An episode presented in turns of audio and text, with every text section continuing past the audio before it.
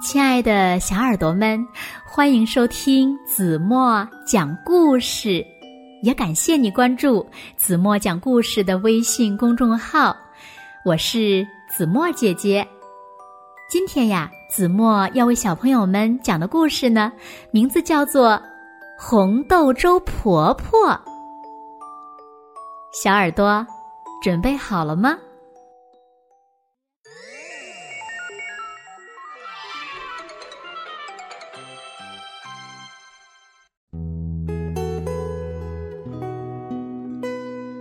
在很久很久以前，山里呀住着一位老奶奶，她可是一位很会煮美味的红豆粥的老奶奶。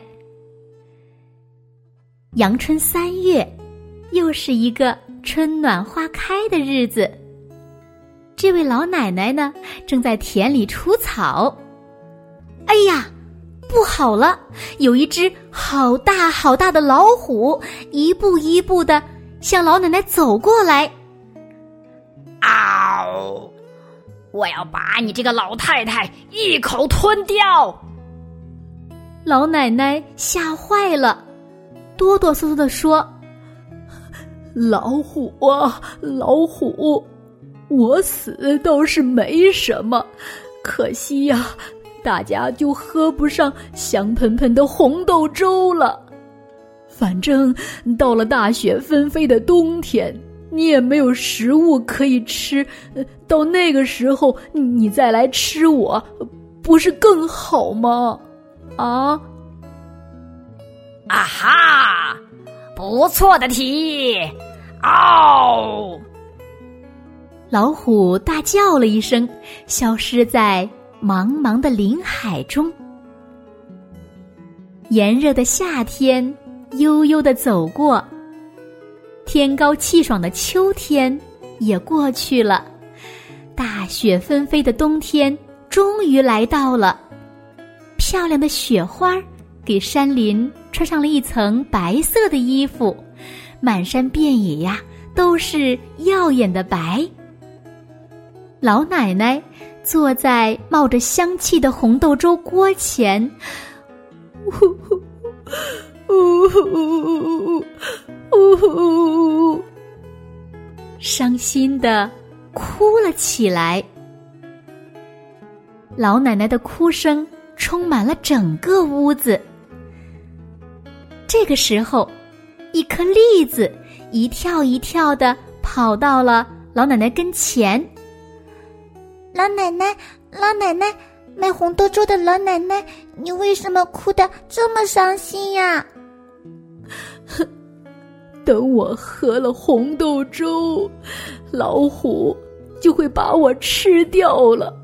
哎呦，哎呦，这可如何是好啊？啊，你如果给我喝一碗红豆粥，我就有办法。不让老虎吃掉你！老奶奶马上给栗子盛了满满一大碗红豆粥，栗子呼噜呼噜的把粥喝完，躲在了灶炕里。这个时候，一只乌龟慢悠悠的爬了过来。老奶奶，老奶奶。卖红豆粥的老奶奶，你为什么哭得这么伤心呐？等我喝了红豆粥，老虎就会把我吃掉了。哎呦，哎呦，这可如何是好啊？嗯，你。给我喝一碗红豆粥，我就有办法不让老虎吃掉你。老奶奶马上给乌龟盛了满满的一大碗红豆粥，乌龟呼噜呼噜的把粥喝完，藏在了水缸里。接着，臭粑粑哒哒哒的。进来了。老奶奶，老奶奶，买红豆粥的老奶奶，你为什么哭得这么伤心呀？等我喝完红豆粥，老虎就会把我吃掉了。哎呦，哎呦，这可如何是好啊！你如果给我喝一碗红豆粥，我就有办法不让老虎吃掉你。老奶奶马上给臭粑粑盛了满满一大碗红豆粥。臭粑粑呼噜呼噜的把粥喝完，趴在了厨房的灶台前。这个时候，尖尖的锥子也欢快的跑了过来。老奶奶，老奶奶，卖红豆粥的老奶奶，你为什么哭得这么伤心呀？等我喝完红豆粥，老虎就会把我吃掉。哎呦，哎呦，这可如何是好啊？嗯，你如果给我喝一碗红豆粥，我就有办法不让老虎吃掉你哦。老奶奶马上给锥子盛了满满一大碗红豆粥，锥子呼噜呼噜的把粥喝完，溜到了臭粑粑后面。之后，石臼也一转一转的蹭了过来。老奶奶，老奶奶，卖红豆粥的老奶奶，你为什么哭得这么伤心呀？等我喝完红豆粥，老虎就会把我吃掉了。哎呦，哎呦，这可如何是好啊！老奶奶，你如果给我喝一碗红豆粥，我就有办法不让老虎吃掉你。老奶奶马上给石臼盛了满满一大碗红豆粥，石臼呼噜呼噜的把粥喝完，躲在了厨房的门框上方。这回呢，草席溜溜的滚了过来。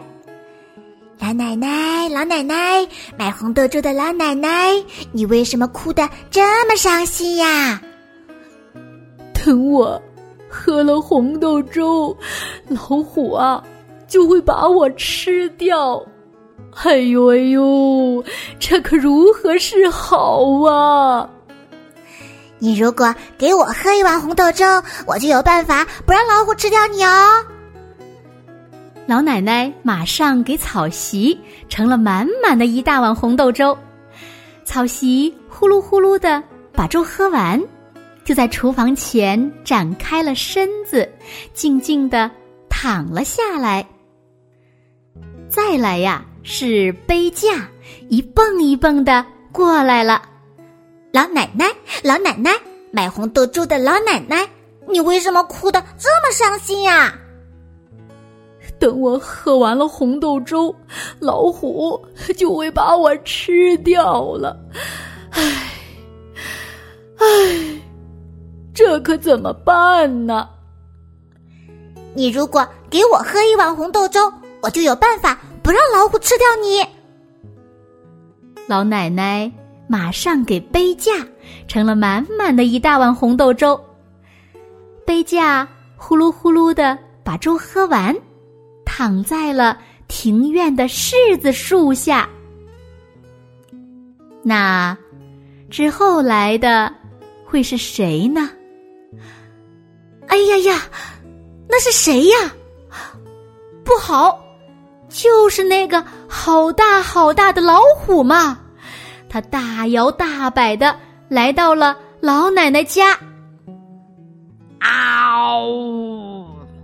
老太太，你喝完了红豆粥，现在该我吃你啦！老虎，老虎，你看天气这么冷，先在灶上暖暖身子吧。